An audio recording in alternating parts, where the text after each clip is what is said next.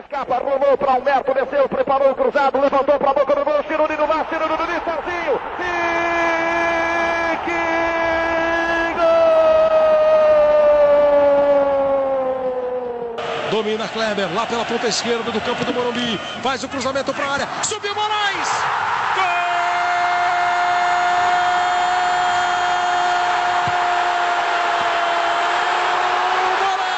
Pro Ricardo Oliveira, no mano a mano, ele o Bruno, ele o Bruno, Ricardo Oliveira, tocou na frente, grande jogador, o gol, gol!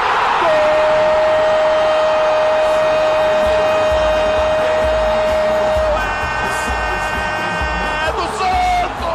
Alô, amigos urbano. Começa agora o sexto episódio da série Memórias do Paulistão. Eu sou Vinícius Cabral e estou aqui para contar outra passagem memorável do Peixe no campeonato com meu parceiro Fernando Ribeiro. Fala, Fernando, tudo bem? Vini, tudo muito bem e preparados para mais uma semana de relembrar momentos muito legais e momentos inesquecíveis do Santos no Campeonato Paulista. É, é Fernando, é o jeito, né? Falar de, do passado, né, cara? Porque, mais uma vez, a gente está gravando o um episódio depois de um jogo do Santos. Santos 2, Novo Horizontino 2. Mais um jogo ridículo do Santos um, um, time que não consegue se impor contra ninguém, não consegue segurar uma vantagem contra ninguém, ganhando o jogo por duas oportunidades, e toma um empate, quase toma outro gol. Não está sendo fácil, então a gente vai voltar lá para a década de 50, Fernando, porque foi uma década importante na história do Santos. Ali começou muita coisa e a gente vai relembrar o drama de 1955. Você está preparado? Vini, preparado contra o Santos Futebol Clube nunca estamos, mas é, não estivemos presentes em 1955, uma pena, mas a gente sabe muito bem o que o torcedor naquela época passou, porque a gente passou coisa muito semelhante, né? Exatamente, bem semelhante, bota semelhante nisso. Por que a gente fala isso? Porque depois que o Santos conquistou o Paulistão de 35, a, a, opinião pública meio que colocou o Santos já no seleto grupo de grandes clubes do futebol paulista, né? Mas só que de 35 a 55 o Santos ficou num jejum absurdo e esse jejum foi quebrado apenas, né, no ano de 55, mas com muito drama, depois de muita muita coisa aconteceu para desespero da torcida santista e entrar em, no campeonato todo ano para ganhar parecia que se tornaria rotina, mas não foi o que aconteceu e é o que a gente vai ouvir a partir de agora. Isso, Vini. E nesse período o Santos teve até boas partidas, teve vitórias sobre os rivais mais ricos, né? Mas poucas vezes o Santos foi protagonista depois de 1935. A construção do Pacaembu em 1940 deixou o Santos ainda mais para trás em relação aos rivais da capital. As receitas com bilheteria eram a principal fonte de receita dos clubes naquela época, e o novo estádio municipal permitiu a São Paulo, Corinthians e Palmeiras arrecadar muito mais dinheiro que o peixe. Algo muito semelhante ao que vivemos nos dias atuais. E na década de 40, Vini, o Santos começou a remodelar e ampliar a Vila Belmiro, para que pudesse receber mais público e, assim, angariar mais dinheiro com venda de ingressos. Somente em 1948, o Santos voltou a disputar o título, uma disputa de verdade, né? E terminou na segunda colocação, dois pontos atrás do São Paulo, que foi o campeão. E a gente trouxe todo esse contexto, Vini e amigos do Urbano, para explicar como era o sentimento do torcedor Santista em 1955, com a chegada de Lula e a ascensão de alguns jogadores locais, como Álvaro, como Delvecchio e como Pepe, o Santos formou uma sólida equipe e começou a brilhar, Vini. Já que antes da gente continuar, já que você falou do Lula, né, não nos custa relembrar que biografia do Lula, o campeão esquecido, www.clubcorner.com.br, livro feito pelo Fernando sobre a trajetória do Lula, maior técnico da história do Santos e um dos maiores técnicos do futebol brasileiro. Um livro que esmiuçou a carreira do Lula e colocou o Lula onde ele deve estar, né? No, no lugar ali, no, no panteão dos grandes treinadores da história do futebol brasileiro, um cara que foi muito injustiçado é, pela opinião pública, até por parte da torcida, e que nesse episódio, né, como a gente já enalteceu em diversas passagens, nesse episódio a gente vai perceber a importância que o Lula teve antes da era Pelé, inclusive, Fernando. Parecia, então, depois do, do, dessa passagem que você disse do, dos, da chegada do Lula e a ascensão dos, dos meninos da vila, né? dos jogadores formados nas categorias de base do Santos e jogadores da cidade, parecia que a nossa sorte tinha é, virado, né? As boas apresentações de 54, quando o Santos chegou até a brigar pela liderança, ficaram ainda mais constantes em 55. No primeiro turno do Paulistão de 55, apenas uma derrota em 13 jogos. Já no retorno, alguns tropeços não foram suficientes para tirar o time da primeira posição. Depois da vitória contra o Jabaquara no dia 24 de dezembro, a situação era a seguinte: o Santos tinha oito pontos perdidos, lembrando que a vitória valia dois pontos, né? Então, é, era uma maneira de, é, diferente de contar, é, de mostrar a classificação porque os jogos não eram como até hoje, né, Fernando? A gente vê tabela, você abre a tabela assim, tem time com 10, tem time com 8, tem time com 7 jogos. Então, uma maneira de igualar isso era por pontos perdidos. O São Paulo e o Corinthians tinham 13, então o Santos tinha 5 pontos de vantagem, ou seja, significava que tinha 3 jogos de diferença para cada adversário. Com três jogos a fazer, bastava o Santos somar mais dois pontos, ou os, ou os rivais desperdiçarem dois pontos e seria o campeão mas nada na nossa história é fácil e aí o drama começou. Já no dia 31 de dezembro, a torcida Santista invadiu São Caetano do Sul na partida contra o São Bento. Não é o São Bento de Sorocaba, é o São Bento que era lá da cidade do ABC Paulista. De trem ou de carro, os alvinegros subiram a Serra do Mar para, enfim, soltar o grito que estava represado na garganta. Uma chuva torrencial caiu e deixou o gramado em condições precárias. O nervosismo tomou conta do Santos, que apesar de um primeiro tempo dominante, sofreu o gol logo no primeiro minuto da segunda etapa. O Simão fez o gol deles. Os Santistas ficaram mais tensos e não conseguiram organizar as jogadas de ataque e sofreram segundo gol, dessa vez marcado por Dema. Com o resultado adverso, a frustração tomou conta do time e o pau começou a comer. É, Vini. Por uma chegada mais forte, o Zito foi expulso. Os Santistas foram reclamar e o Zito foi empurrado para fora de campo pelo árbitro Carlos de Oliveira Monteiro. A agressão ao jogador do Santos causou revolta na torcida Santista, que tinha anotado o Anacleto Campanella, e os torcedores Santistas passaram a atirar garrafas, bombas e foguetes em direção ao árbitro, jogadores adversários, policiais e jornalistas. A partida ficou interrompida até que os ânimos fossem acalmados.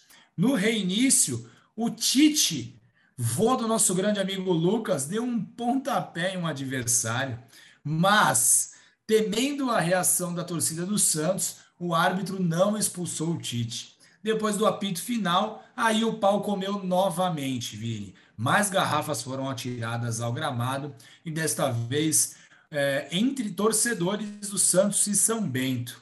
O árbitro só conseguiu sair do estádio 30 minutos depois do fim do jogo e ainda assim escoltado pela polícia. Na manchete do jornal Correio Paulistano, Vini, uh, o jornal disse o seguinte, escreveu o seguinte, né? Decepcionou o Santos como os brasileiros no Mundial de 50. Só para você ver a proporção da derrota do Santos para o São Bento, o que causou. Pesado, hein? É o anacletaço, né? Todo mundo contava com o título do Santos depois de tanto tempo nessa partida. O time do São Bento não tinha, não vinha com uma boa campanha e o Santos acabou perdendo. Então é o nosso anacletaço, é isso aí, Vini. E enfim, perdeu a partida, mas dois jogos a fazer, bastava conquistar dois pontos ou os rivais perderem dois pontos. E nove dias depois, o Santos tinha mais uma chance do título. Bastava um empate diante do Corinthians na Vila Belmiro e a conquista estaria, estaria sacramentada. Por quê? Peixe ganharia um ponto, o Corinthians perderia um ponto, e aí os dois pontos necessários para nossa conquista estariam garantidos. A festa estava toda planejada, Vini, para a tarde muito ensolarada de domingo, 8 de janeiro de 1956. E era uma grande, era uma grande chance de ganhar novamente em cima do rival. Lembrando que o Santos foi campeão em 35 em cima deles lá no Parque São Jorge. Parecia que tudo seria como 35. Com cinco minutos, Álvaro abriu o placar. O jogo transcorria com tranquilidade, apesar do intenso calor. Aos 38 minutos, Feijó fez 2 a 0 cobrando pênalti. A torcida Santista não aguentou e a festa começou ali. Foguetes foram lançados, a charanga entrou em ação e algumas faixas com dizeres Santos campeão paulista surgiram em alguns pontos do estádio. Naquela altura, todos sabiam que a hora, enfim, tinha chegado. O jejum de 20 anos sem conquistas acabaria ali naquela tarde. Porém, nada disso. Em dois minutos, o Corinthians empatou o jogo. Cláudio de pênalti aos 41 e Paulo aos 43. Antes do intervalo, o desespero voltou a reinar na torcida Santista. Profundamente abatidos com a rápida reação, os jogadores do Peixe foram envolvidos pela, pelo rival. Aos 17 minutos do segundo tempo veio o golpe fatal. Paulo marcou o terceiro gol do Corinthians e virou a partida. Vini, e a vitória corintiana significava que mais uma rodada seria dramática. Com apenas um ponto à frente, o Santos precisava vencer sua última partida para confirmar a conquista. Em caso de empate do Santos, bastava o Corinthians vencer o Palmeiras, que era o seu adversário na última rodada, para igualar em pontos e assim forçar um jogo de desempate. Com uma, eventual, com uma eventual vitória do Taubaté contra o Santos na última rodada, o Corinthians ganharia o título ao vencer o Palmeiras e forçaria um jogo extra caso empatasse. Depois de dois match points perdidos, Vini, o clima na Vila Belmiro era de profunda agonia. Imagine, Vini, você tem 20 anos de jejum pela frente, três partidas para poder conquistar esse título e deixa para a última rodada. Nada mais Santos Futebol Clube do que isso. Todos uh, sabem, né? E a história é muito conhecida. O Santos venceu o Taubaté e acabou como grande campeão. Porém, sem nenhuma tranquilidade. O Álvaro, sempre ele, que foi eleito o melhor jogador do campeonato de 55, abriu, abriu o placar aos 15 minutos com uma cabeçada certeira. Ressabiados com os últimos resultados, os torcedores do Santos demoraram a comemorar.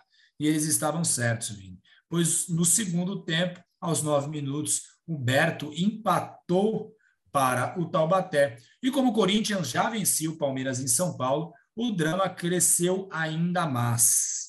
Porém, com um canhotaço dele, José Macio, Pepe, aos 20 minutos do segundo tempo, o menino de ouro do Santos selou a vitória e o jejum mais longevo da nossa história foi, depois de muito drama, encerrado, Vini. É, a gente tem que valorizar muito essa geração, né? Lula, Pepe, Zito, Urubatão, Álvaro, Delvecchio, porque, cara, tinha uma, uma pressão enorme nas costas e conseguiram tirar o Santos desse, desse, dessa incômoda fila e um alerta aí para a torcida, se você estava lá em 55 e estendeu a faixa antes do primeiro tempo, você não conhece o Santos, né?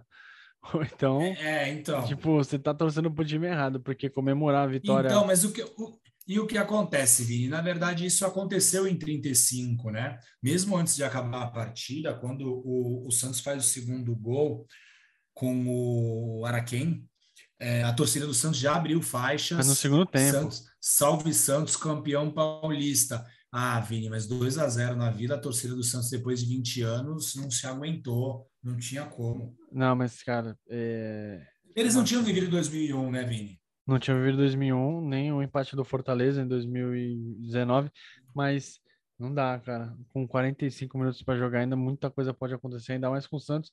Mas sorte que o Santos tinha um time ali de recheada de excelentes jogadores, né?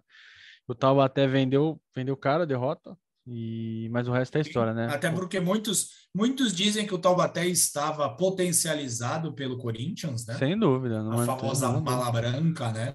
que o time do Taubaté jogou como nunca naquele campeonato. Não, mas é, isso aí não tem a menor dúvida. E assim, imagina o pessoal recebendo a notícia pelo rádio, né? Ó, oh, o Corinthians está ganhando. Sim. Não tinha Sim. grupo de WhatsApp. Corinthians 2 a 0 no Palmeiras. É. É, imagina o desespero, cara. Tá louco, tá louco. E um jogo, né? e um jogo de desempate, um jogo de desempate depois Acabava de três moral pontos perdidos, muito provavelmente o Santos perderia. Porque... Ah, não, sem moral. A moral é lá embaixo, né? A moral é lá Sim. embaixo. É isso, esse e, foi... a galera, e aí a galera que reclama, Vini, que o Santos, ah, desde 2016 não ganha o título do Paulistão. Imagina como é que ter sido esse pessoal que viveu 55, viveu intensamente, foi para o Anacleto, sofreu, foi para a Vila, sofreu. Eu fico imaginando a quantidade de sal grosso que foi jogada na Vila Belmiro antes do último jogo contra o Taubaté. Numa época que o Paulistão era o principal campeonato, né? Esse foi o sexto... Era tudo, era tudo, né? Para é. um time paulista. A gente está chegando ao fim da série, já é o sexto de oito episódios.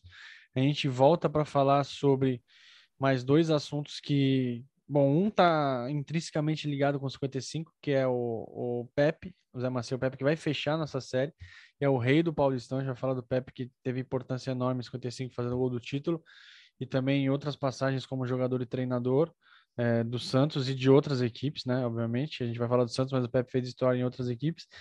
Também falaremos no episódio seguinte de um período que parece que foi uma outra vida, mas foi um dia desses, entre 2009 e 2016, o Santos jogou oito finais seguidas. Hum, parece que é uma coisa muito longe da realidade de 2022, para ver como o futebol brasileiro é muito dinâmico. A gente volta para falar sobre esses assuntos na semana que vem. Enquanto isso, você pode acompanhar a gente no www.amigosurbano.com.br, no arroba Amigos Urbano, no Twitter e no Instagram, também por e-mail, se você ainda usa essa plataforma então combalida, no contato arroba Amigos Urbano. Quem quiser ouvir a gente, a gente está no Spotify, no Google, no Apple, no Radio Public e no YouTube, em breve com imagens, para você ver, ver nossas belas faces. Certo? Certo, Vini. E pedir para o pessoal, quem escutou esse episódio, compartilhar com amigos, com familiares para a gente conseguir levar a história do Santos e levar o Amigos do Urbano para o maior número de Santistas. Ajudem-nos a disseminar todas as mais belas páginas da mais bela história do futebol mundial, Vini. Exatamente. A gente volta na semana que vem, galera. Valeu, um abraço, Fernando.